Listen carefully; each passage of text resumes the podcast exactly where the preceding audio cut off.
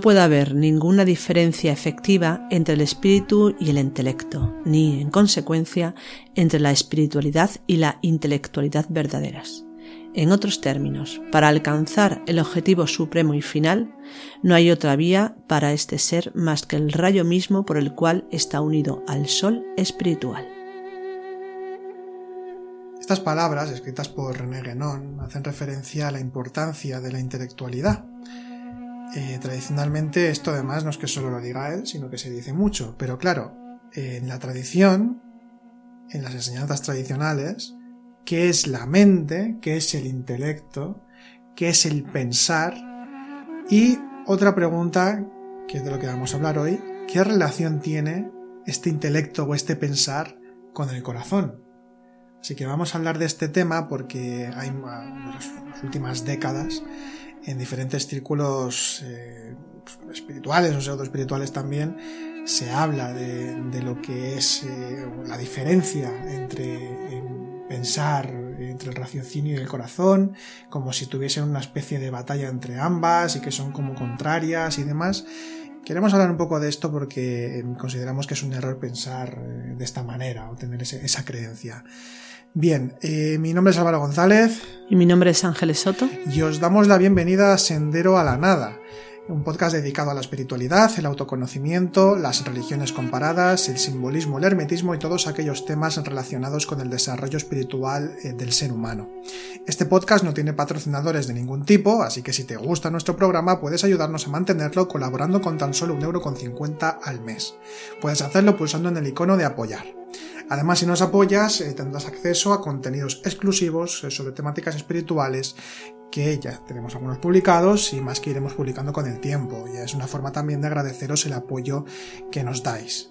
Como siempre, os damos las gracias eh, ya en estos casi cuatro años por apoyarnos, por seguirnos, por acompañarnos en, esta, en este sendero hacia la nada, como titulamos en este, en este podcast. Bien, pues vamos a comenzar con el, con el podcast, que por cierto, bueno, hace ya eh, varias semanas que hemos publicado poca cosa, hemos estado ocupados, así que retomamos otra vez la, actividad eh, semanal con, con Sendero a Nada. Y en esta ocasión eh, queríamos compartir con vosotros o hablar de, de un tema que consideramos que es importante, porque, como acabo de decir en la introducción, hay una, una especie de disputa creada que consideramos que es fantasiosa en la que el raciocinio, bueno, como que el raciocinio, si el raciocinio es mejor que la emoción o la emoción es, eh, es eh, mejor que el raciocinio para vivir o para tomar decisiones o para estar uno mejor consigo mismo. Entonces hay unos que están a favor como del pensamiento, otros que están a favor de, de la emoción. Eh, depende a quién le preguntes y depende de los círculos en los que uno esté. Y claro, consideramos que esto es un grave error. Eh, sí, un grave error porque yo creo que, que, fundamentalmente la confusión viene en relación a no hacer distinción entre lo que sería realmente la mente razonativa, discursiva, y la mente consciente, que es lo que tradicionalmente se ha llamado intelecto. La problemática de no entender esto y confundir eh, el razonamiento y confundir la acumulación de datos, en ese sentido, pues eh, la, erudición de alguna manera, con, con algo que, que, que, implica lo espiritual, y todo lo contrario, es decir, pensar que hay que rechazar precisamente todo lo que tiene que ver con el intelecto eh, al identificarlo con este raciocinio y entonces volcarse hacia lo que es lo emocional. Pero en ese sentido, ni una, ni una versión ni la otra son las adecuadas, porque no estamos hablando en ningún caso de la mente en relación a lo que es el raciocinio, ni tampoco de lo que es el corazón o lo que es la emoción en relación a las emociones habituales del día a día o emociones inferiores, sino que en la tradición siempre se ha hablado tanto de una cosa como otra eh, con un término que es el que vamos a usar aquí, que usa la tradición, que es el término mente-corazón. Exactamente. Y que habla de la, la unión realmente de, de una capacidad de comprender que te conecta que es en sí conexión con lo espiritual, con lo sagrado. Eso es en sí lo que llaman el intelecto y que lo han hablado tradicionalmente desde siempre. Sí, lo vamos a ver en el día de hoy. Bueno, ya para empezar, eh, vamos a, meternos un poquito en tema de filosofía y de, griegos, helenos, porque ah, luego esto va a repercutir muchísimo en la historia de la espiritualidad y de la filosofía en Occidente, aunque en Oriente también se tiene en cuenta la mente universal y, lo que es Brahma, el pensamiento de Brahma como una creación, o también de Shiva según las versiones y demás. Pero la cuestión es que eh, los griegos utilizaban diferentes términos, tú coges un diccionario de griego, eh, entonces te encuentras que hay algunos términos que comparten por un lado sinonimias, es decir, que tienen correspondencias claras, y el uso que se les da también. Entonces, eh, ¿qué términos son estos? Fundamentalmente tres términos. Podríamos quizá ampliar más, pero tres términos fundamentales que son nous, logos y psique. ¿Qué significan estos tres términos? Vamos a hacerlo de una forma muy introductoria porque tampoco nos vamos a meter aquí mucho en temas de metafísica excesivamente porque nos desviaríamos del tema de la mente-corazón que queremos tocar hoy. Eh, pero la cuestión es que cuando, por ejemplo, se trata de, la palabra nous, la palabra nous tiene varios significados. Bueno, todos estos, ¿no? Pero comento, eh, varios significados. Podemos eh, encontrarlo a veces como espíritu, como intelecto, inteligencia, pensamiento, eh, mente, sin más, que esto luego también nos llevaría a algunas traducciones como por ejemplo de que se habla de la mente universal, o cuando se habla del intelecto como una traducción de nous, por ejemplo en textos de Plotino o en textos clásicos de la filosofía griega y helénica. Entonces, nous hace referencia fundamentalmente al espíritu, pero lo encontramos como espíritu o intelecto. Eh, por otro lado tenemos el término logos. término logos también sería extensísimo hablar de él eh, también, porque es un término que se ha utilizado de muchas maneras. Logos literalmente viene a significar algo así como palabra, aproximadamente, pero se ha utilizado en filosofía y también, también en el hermetismo, en logos, como creación o como principio creador o como principio primordial, es decir, principio primordial que es una redundancia, pero como, es decir, como, como origen, eh, de, todo lo que existe. Por ejemplo, nos encontramos a Heráclito, que habla en esos términos del logos, y que además dice que el logos es todo lo que, todo, todo, todo lo, que es natural en, toda la creación, es decir, lo, que produce la naturaleza y lo que todos somos. Y entonces, ¿cómo se traduce? Pues no solamente como palabra, sino incluso también como principio, a veces como espíritu y a veces también como mente. O sea, el logos de tal persona, ¿no? Es decir, la mente de tal persona. Se utiliza ese término de esa manera. Lo mismo sucede con la palabra psique. La palabra psique se suele traducir como alma, eh, también espíritu, sobre todo como alma en el sentido, vamos a decir, de, cada, de, cada individuo o de cada ser existente, como a nivel más microcósmico. Generalmente, eh, mientras que Nous, por ejemplo, sí que es cierto que sería como a nivel más macrocósmico hablando de principios universales eh, más eh, abarcantes o más um, del origen de, la creación, ¿no? pero la cuestión es que lo mismo también, Nous y Logos a veces también se ha traducido como alma. También como un discurrir, como un algo creativo, los tres términos, nous, logos y psique, como algo creativo, como algo que se construye, como algo que se da, que deviene a todos los niveles, insisto, tanto macrocósmica como microcósmicamente. Entonces, eh, claro, nos encontramos con tres términos que comparten muchas sinonimias y que hablan de la realidad espiritual, es decir, también son sinónimos entre ellos en buena medida, aunque cada cual tiene sus matices y sus formas de haber, de estar, de, haber sido utilizados. Y la cuestión es que sí que hay, eh, en el caso que nos ocupa aquí, que los tres, los tres términos se pueden traducir y se han traducido como intelecto, inteligencia, pensamiento o mente. Entonces, claro, decir, ¿qué pasa aquí? De hecho, por ejemplo, una de las cosas que vemos en el, creo que es el primer capítulo del Kibalión, que es un libro que, bueno, no consideramos que tenga alta valía en nuestra opinión, ¿eh? simplemente es una opinión. ¿no? O sea, en comparación con el Corpus Hermeticum, pues el Kibalión no dice tampoco la gran cosa y además consideramos que incurren en el error en algunas cosas precisamente con esto, es decir, todo es mente, y entonces se, habla, se, hay como un, un desarrollo, una, una, una, discusión o una, un hablar de, este, de, este tema en ese, en ese texto, eh, pues que hace referencia sobre todo al pensamiento quizá pues más racional o más... Más discursivo, razonativo, sí, sí. Hmm. Cuando realmente, eh, al hablar de este sentido, en este sentido, es decir, si mente realmente o pensamiento, mente, es, eh, es logos, es nous, es psique, estamos hablando realmente que el pensamiento, la mente, es algo totalmente relacionado con lo espiritual. Exactamente. No es la forma de pensar habitual, sino que es un, pensamiento que implica la conexión, implica un, abarcar realidades incluso pues trascendentes y dar forma. Es decir, que mm. eh, si, si em, Exacto. Em, contextualizamos los tres términos, nous, logos o psique, aunque pensando en el tema del intelecto ¿no? y del pensamiento mismo, eh, nous podemos entender que, es eh, pues el, espíritu indiferenciado, es decir, aquello que no puede describirse, aquello que no puede asirse, la gran unidad que luego se multiplica y crea todos lo, todo lo que hay, o sea, la creación como tal,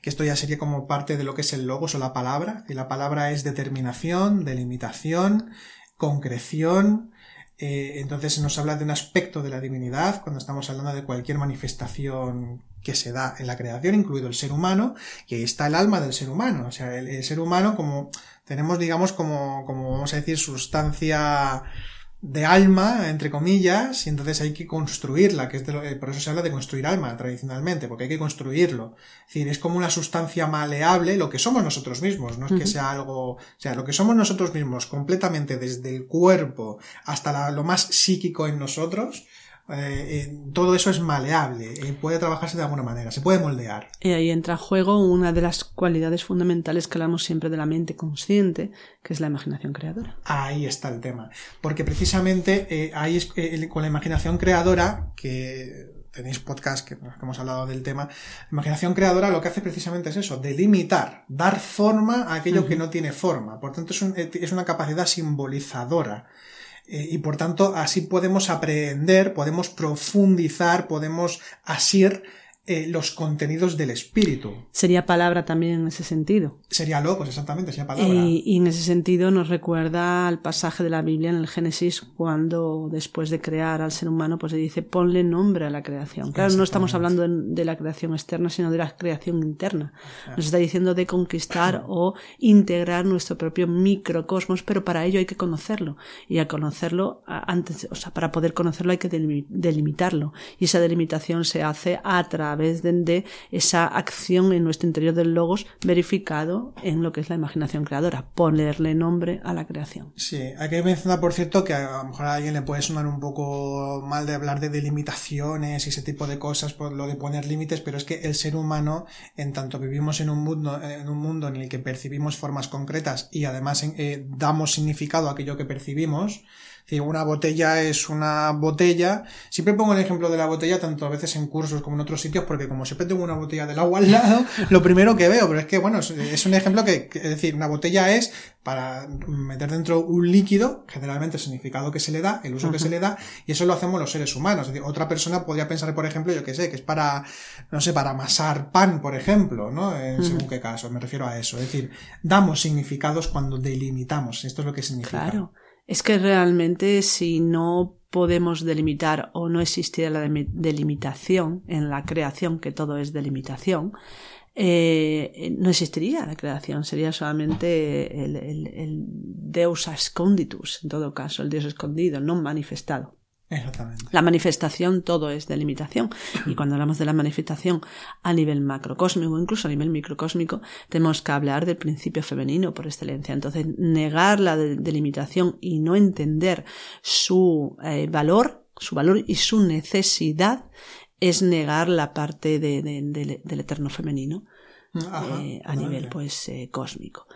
Mm, entonces es importante entender esa, esa realidad. La realidad delimitada no, no es algo que nos coarte, ni mucho menos, sino al contrario, que nos, llega, nos lleva a comprendernos, a vernos. Otra cosa es, otra cosa es que tú, o sea, una persona a nivel personal, a nivel interno, se delimite de sus propias estructuras psicológicas. Eso es otra cosa, pero no estamos hablando de eso, estamos hablando de cualidades del espíritu manifestándose en la realidad. Y decimos también que la delimitación, cuando hablamos de esa delimitación, son lo que se llaman las leyes universales. La emarmene, el fatum. La necesidad. La necesidad, con mayúsculas. Sí. Que de hecho lo que acabas de comentar, precisamente la facultad que tenemos de dar forma o de delimitar, eh, ahí vemos un ejemplo de cómo se puede utilizar, mm, vamos a decir entre comillas, negativamente o perjudicialmente si anhelamos el despertar, mm. como es el caso que has mencionado de la psicología, del ego y demás, o para lo espiritual, para poder comprender y asir esa realidad espiritual y vehiculizarla al mismo tiempo, porque cuando uno le da forma también la está integrando, está participando de ella. Entonces, eh, por este motivo, el tema de, la, mente, o tradicional, tradicionalmente, de hecho, bueno, voy a decir, parafrasear directamente a Plotino. Plotino decía literalmente que ser es pensar y pensar es, ser. Pero ¿a qué se refiere con esto? Claro, esto recuerda un poquito a, Descartes, ¿no? Sí, pero no va por el mismo camino. Claro que no, porque Descartes decía, eh, pienso, luego existo. Cogito ergo sum. Eh, o pienso luego soy. Pero claro, en, en, en, principio la frase puede mm, ser más o menos lo mismo. Soy, ser es pensar y pensar es ser. Entonces pienso luego soy. Pero claro, la problemática es que con, con Descartes fue el desarrollo posterior porque se confundió, ¿no? Y se desarrolló todo algo completamente estructurado desde lo que es la mente razonativa. Que esto ya viene de antes con la escolástica medieval hasta cierto punto también. Mm. Entonces, lo que dice eh, Plotino, es algo muy diferente. ¿Qué es? Pues eh, ser es pensar y pensar es ser. Claro, aquí ya eh, con la definición que hemos hecho un poquito del tema intelecto, inteligencia, que en realidad está hablando de la realidad eh, espiritual, entonces ser es pensar y pensar es ser, es decir, el pensar es la actividad de ser, la voluntad de ser, con todo, con todo lo que uno es, valga la redundancia, es decir, con toda, su, con toda su estructura psíquica, incluso corporal si es necesario.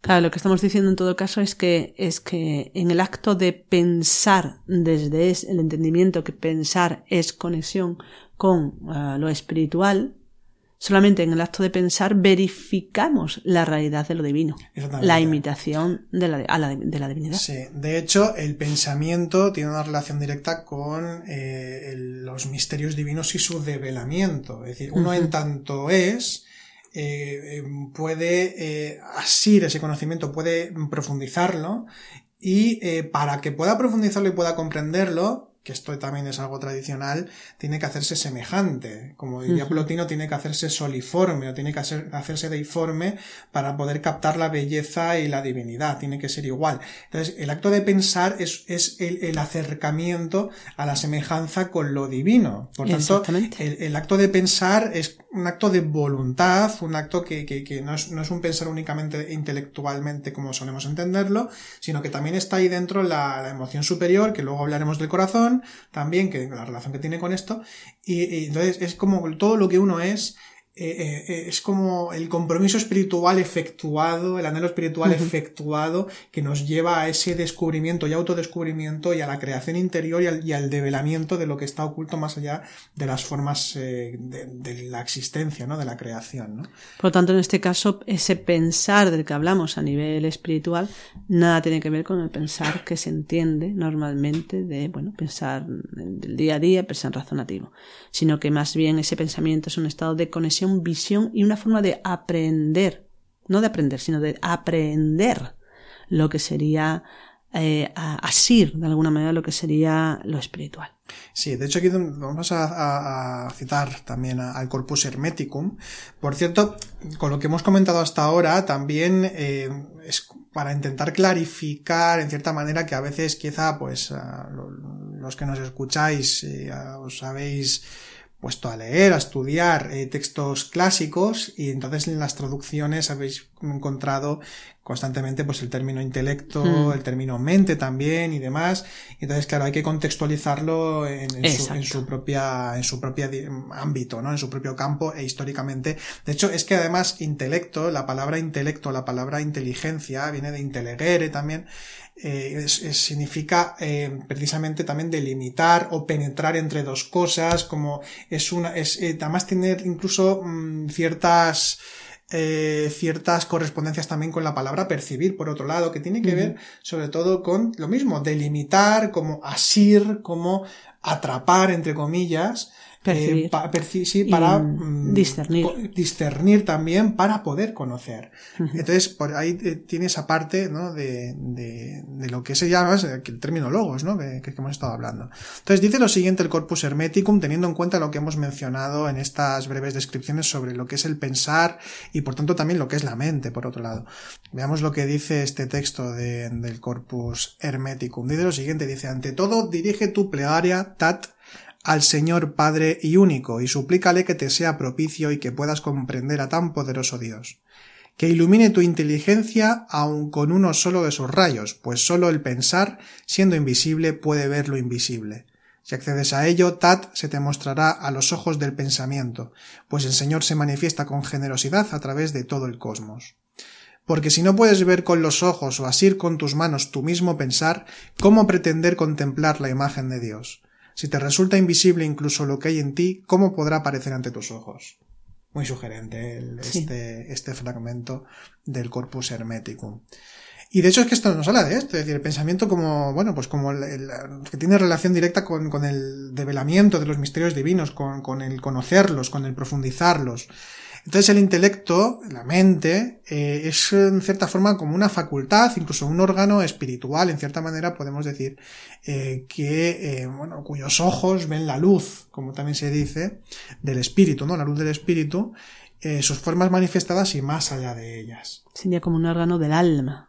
Exactamente. Exactamente. Junto con la imaginación creadora, ¿no? Que tiene mucha relación. Un órgano que nos permite, como hemos dicho antes, en relación a la inteligencia, ese, ese discernir.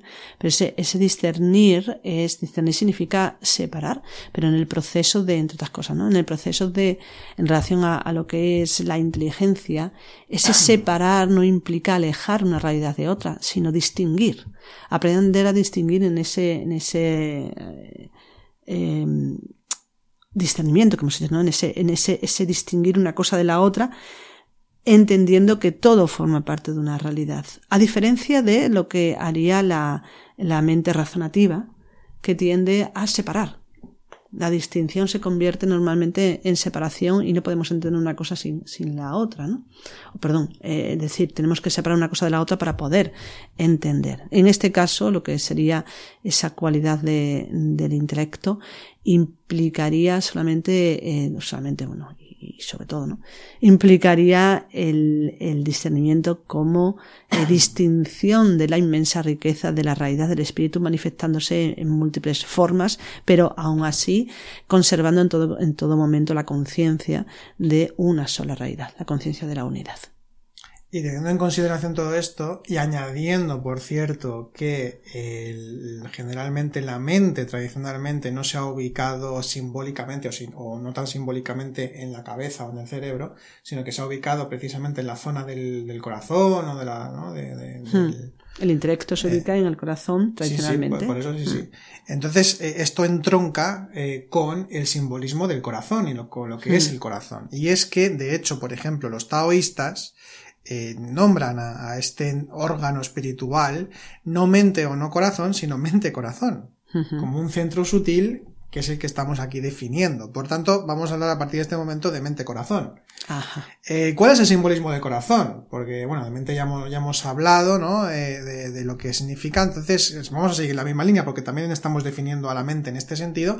Pero el corazón tradicionalmente, ¿qué, es, ¿qué es el corazón, no? Entonces, el corazón, eh, en primer lugar hay que decir que es como el puente que enlaza, que nos enlaza con lo espiritual, es como la parte, entre comillas, o sin tantas comillas, como más pura o de, del alma, en el sentido de que es lo que conoce o lo que mm, conecta, se conecta con el espíritu y sus contenidos. Entonces, a partir de que la mente de eh, corazón se activa, se, se, trabaja interiormente y como el alma puede ser moldeada, pues entonces eh, es como que al conectarse va tomando la forma, va, adoptando la semejanza de lo que, de lo que, con lo que conecta, es decir, con el espíritu. Es decir, nosotros, eh, todo lo que hacemos tiene un peso, o todo lo que vivimos tiene un peso sobre nosotros, nos moldea de alguna manera, esto ya lo sabemos todos. Por tanto, si nosotros de más en más vamos conectándonos con el trabajo interior a, raíz de la experiencia propia que se va dando en el camino, eh, se va moldeando lo, que, lo que vamos siendo. Esto no, es una obviedad, pero de aquí lo que hay que decir es que la mente-corazón pues tiene mucho que decir al respecto de esto. ¿Cuál es el simbolismo de la mente-corazón? En primer lugar, eh, la mente corazón es un simbolismo del axis mundi, es decir, del eje del mundo. ¿Qué, es el, qué es el axis mundi o qué, es el, qué son los símbolos del eje del mundo? Los, símbolos del axis mundi, vamos a llamarlo así porque en todos sitios se escribe, o sea, se suele decir de esta manera, del axis mundi, recordemos, eje del mundo o centro del mundo, precisamente son aquellos símbolos que hacen referencia al principio creador, al principio eh, original en el que a partir de él eh, se genera todo lo que existe. Entonces, el eje del mundo, por poner algunos ejemplos, en nuestros exclusivos de Ivo hicimos un podcast, o sea, hicimos uno en el pequeño curso que hicimos de simbología, eh, tenéis ahí también información al respecto de todo esto, largo y tendido. Pero bueno, para los que no conozcan el tema del Axis Mundi, pues eh, suena que, como lo que acabo de definir, es estos símbolos del centro, como puede ser, por ejemplo, el árbol. O sea, el símbolo del árbol, como está arraigado, eh, enraizado a la tierra y asciende hacia el cielo, eh, eh, ahí eh, acoge toda la simbología de la unión del cielo y la tierra, es decir, del origen. Por ejemplo, tenemos en las culturas chamánicas de Asia Central y también en las mitologías nórdicas que el mundo es un gran árbol. O sea, ahí está contenida toda la creación. Es un ejemplo de Axis Mundi. Eh, otro, otro símbolo del Axis Mundi puede ser incluso el templo o la piedra también. Y ahí en relación a esto tiene muchísima relación también con lo que es el corazón y la mente. Porque cuando se habla de, del templo, de la construcción del templo, se habla de dos piedras. Una que es la piedra fundacional y otra que es la piedra angular. Y a nivel, es decir, la piedra fundacional es la que da origen a todo. A partir de esa piedra se recrea todo, se crea el espacio sagrado a diferencia del exterior, podemos decir. Y a partir de esa piedra se empieza a construir un espacio dedicado pues a lo, a lo sagrado. Y la piedra angular es la piedra final, la piedra de lo alto, que eh, permite sostener todo lo que es ese, templo. Entonces, realmente eh, se habla de, un asis mundi también, centrado en el, templo, que uniría un espacio que puede ser real o no, mm, entre lo que sería esa piedra fundacional y esa piedra angular, el inicio del templo y el final del templo. Pero es que a nivel microcósmico, en, relación al ser humano, cada uno tiene que convertirse en ese templo, en un habitáculo perfecto de la divinidad. De tal manera que también tenemos que trabajar con esas dos piedras, la piedra fundacional y la piedra angular. Y curiosamente, la piedra fundacional es el corazón y la piedra angular es el cerebro.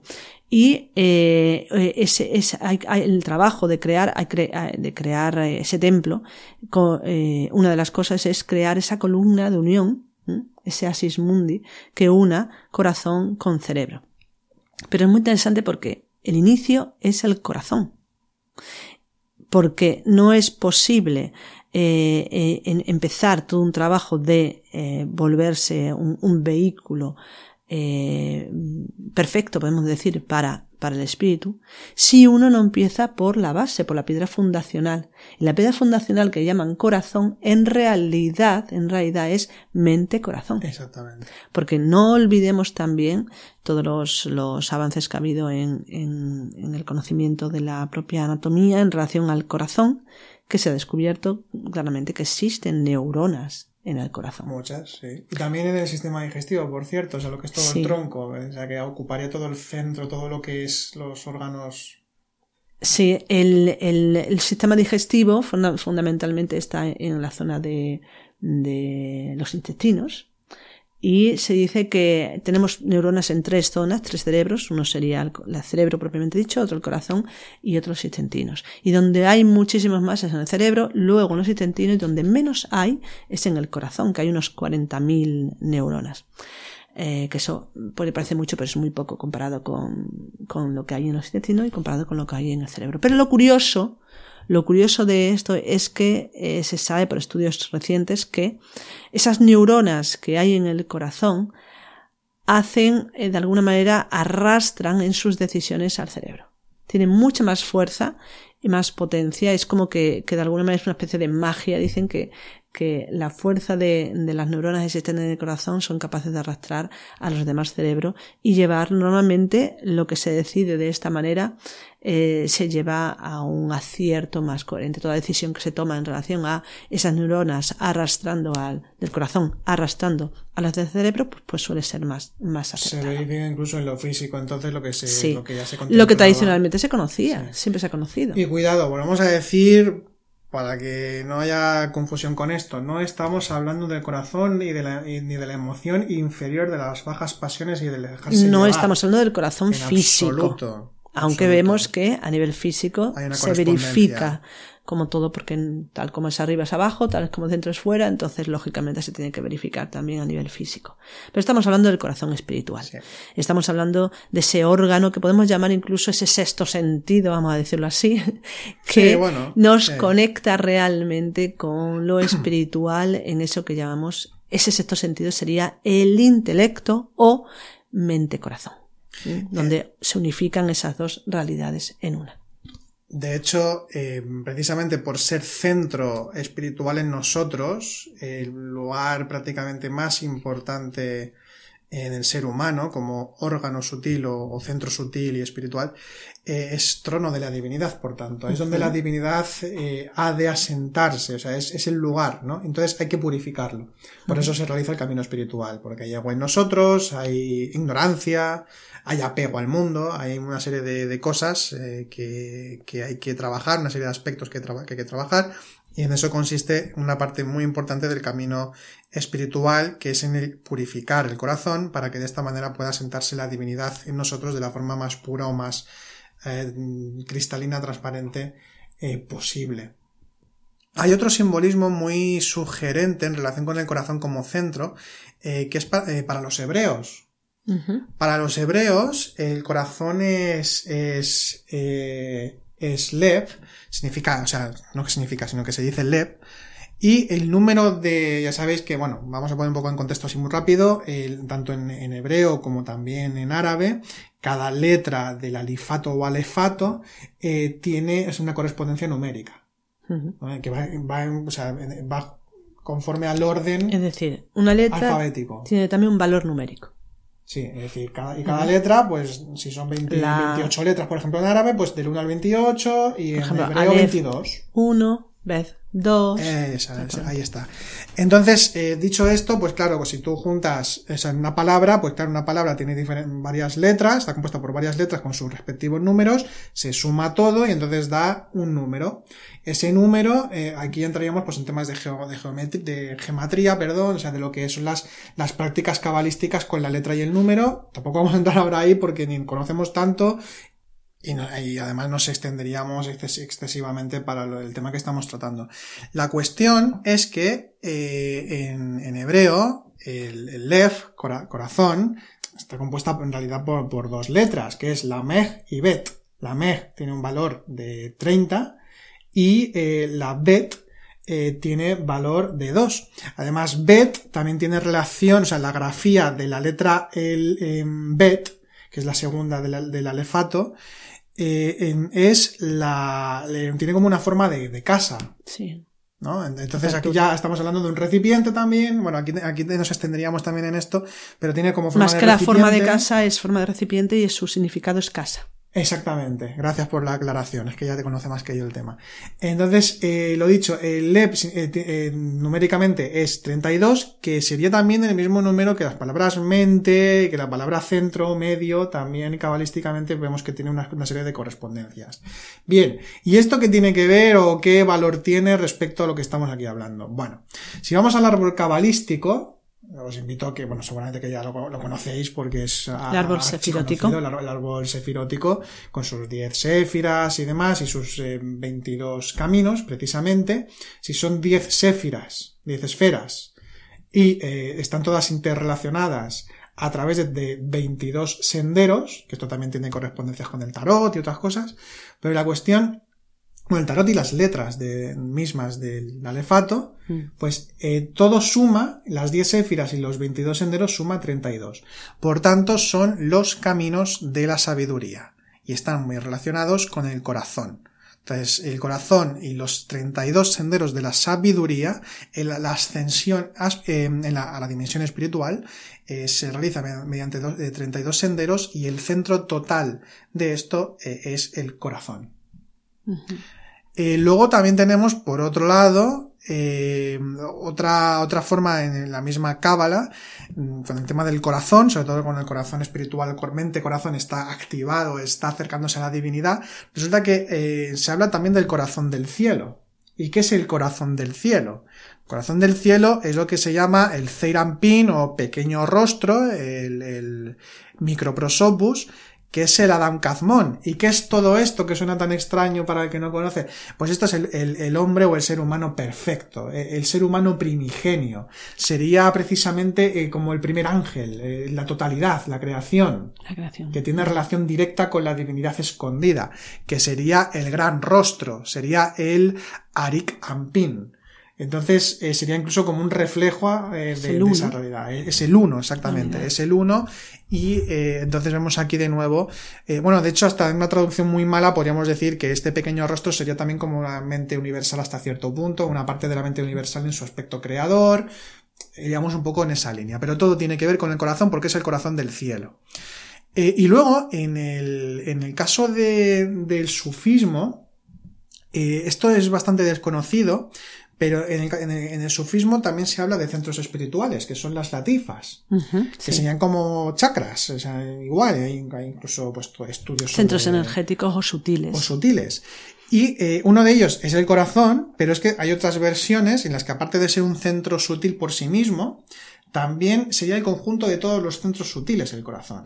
Bueno, en realidad, en relación a las latifas, sería todo lo que es el, el pleso cardíaco, puesto que habría cinco, normalmente cinco o seis latifs, que se llaman latifas, en, en ese lugar, alrededor del corazón. Claro, y por eso. Por encima, por debajo. Claro, hmm. y toda la suma, pues se le llama eh, corazón en algunas de las, de las versiones.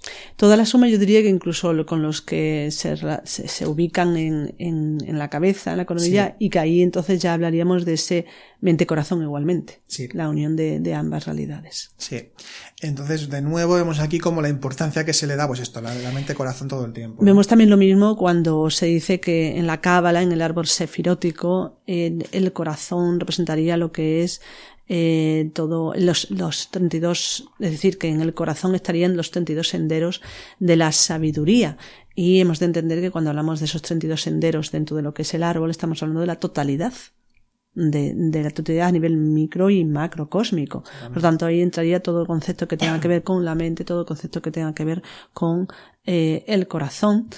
Eh, y, bueno, a un nivel lógicamente espiritual. Y entender también que mm, en, en el árbol de la cábala precisamente el corazón, el lugar donde se ubica el corazón humano, a nivel microcósmico, que sería Tiferet, es la séfira del medio.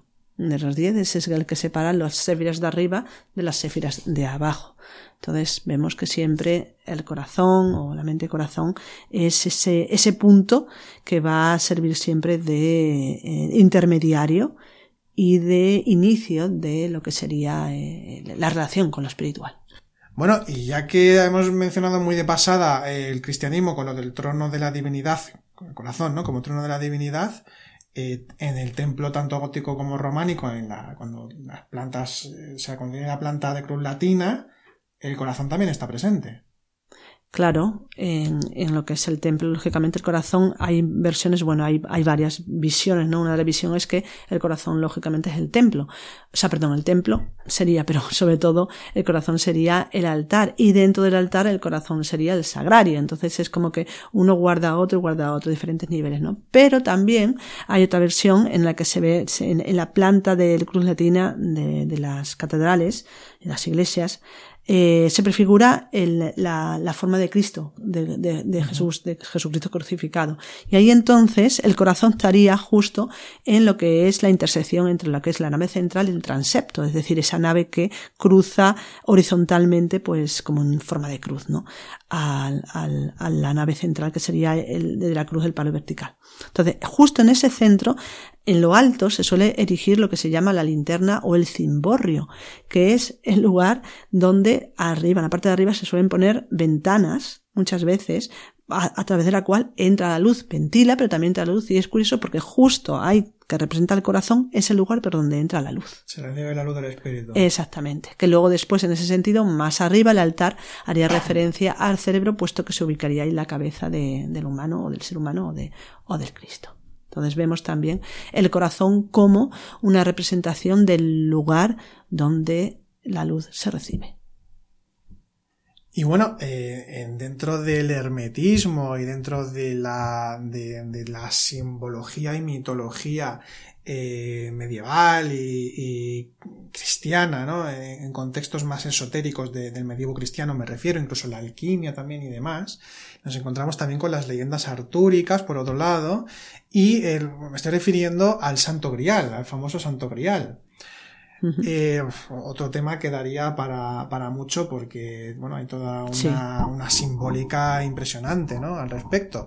Pero la cuestión es que, eh, aquí hablaríamos del simbolismo de la copa, que solemos decir grial y a veces incluso se hace como ese juego de palabras entre comillas o como un poquito de hermenéutica o cábala fonética, ¿no? Eh, ese lenguaje de los pájaros que sería como el santo grial, suena parecido a sangreal, sería como sangre real, hmm. es una de las, ¿no? de, las etimologías, no etimologías, sino de eh, homofonías que se trabajan. Que se de lenguaje de los pájaros. Lenguaje de los pájaros, en la homofonía, es decir, que se parecen los, como suena.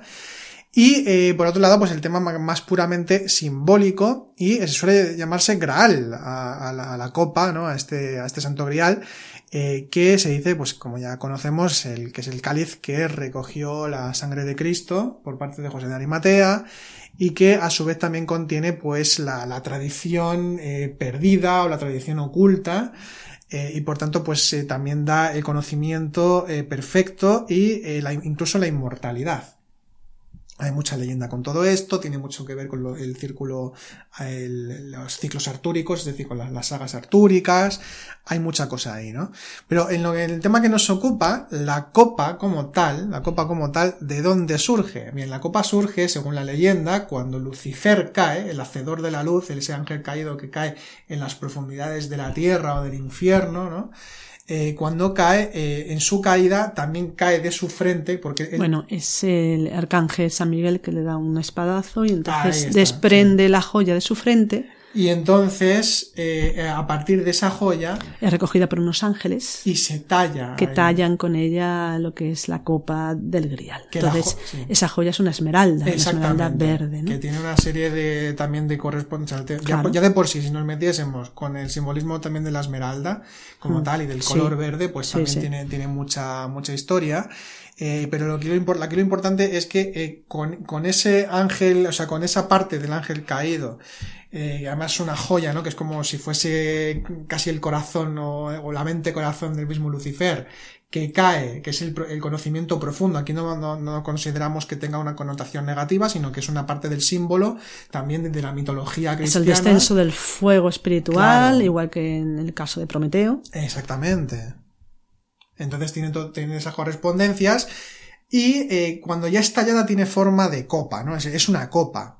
Una copa que contiene la sangre del Cristo, es decir, de lo alto, que viene de lo alto, la sangre de lo alto, la sangre del Espíritu, la luz del Espíritu. De hecho, la vida, porque la sangre también eh, hace referencia a la vida, lo vivificante, y también el conocimiento oculto. Por tanto, la copa, en este caso el grial, sería la unión de eh, cielo y tierra, de lo alto con lo bajo, ¿no? De, la, unificación. Por tanto, es un símbolo del centro, el, grial.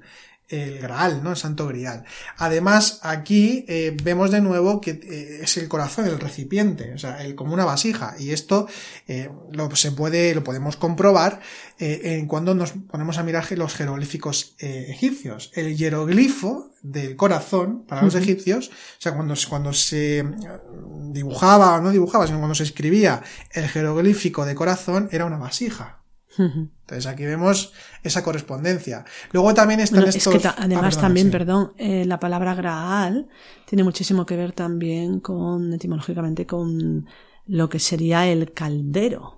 Exactamente. El caldero que es tradicional en, en, lo que sería las, la tradición nórdica o tradición celta de, de Europa donde se preparaban ese caldero. Bueno, el más famoso quizás sería el caldero de Panoramix, en, en Asterix Obelix. En Asterix Obelix, que cuando uno bebe de él, esa pócima mágica, o se cae en él como Obelix, pues adquiere la fuerza, claro, no es la fuerza física, sino la fuerza del espíritu. Sí, y precisamente, eh, la, etimológicamente, con los trabajos etimológicos que, se han realizado con, con, la palabra Graal, como caldero, también como vaso como recipiente, al fin y al cabo, de esas fuerzas divinas, de esa sangre solar, ¿no? De, de, de, esa sangre del iniciado y demás.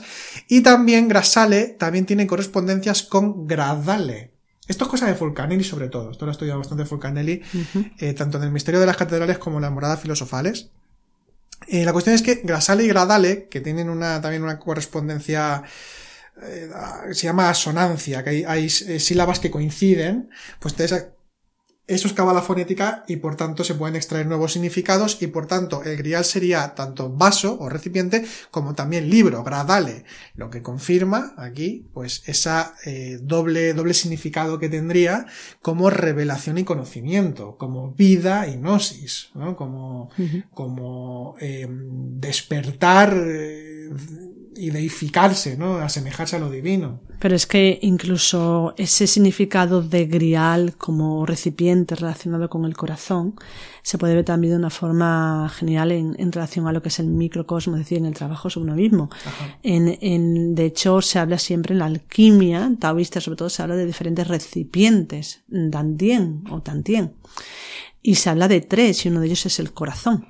Pero es que en muchas prácticas eh, relacionadas con la sublimación de las propias energías, ese proceso de sublimación que realizamos, donde no es sublimación únicamente a nivel eh, abstracto, sino que trabajamos con nuestra propia anatomía oculta, uno de los vasos recipientes eh, fundamentales, el recipiente fundamental donde se producen las grandes transformaciones o sublimaciones, es el corazón de nuevo ese grial que nos va a llevar a, esa conexión con lo espiritual. Pero también el grial y el recipiente no solamente es corazón, sino también mente. Hay muchas tradiciones donde se representa como lo que sería la coronilla.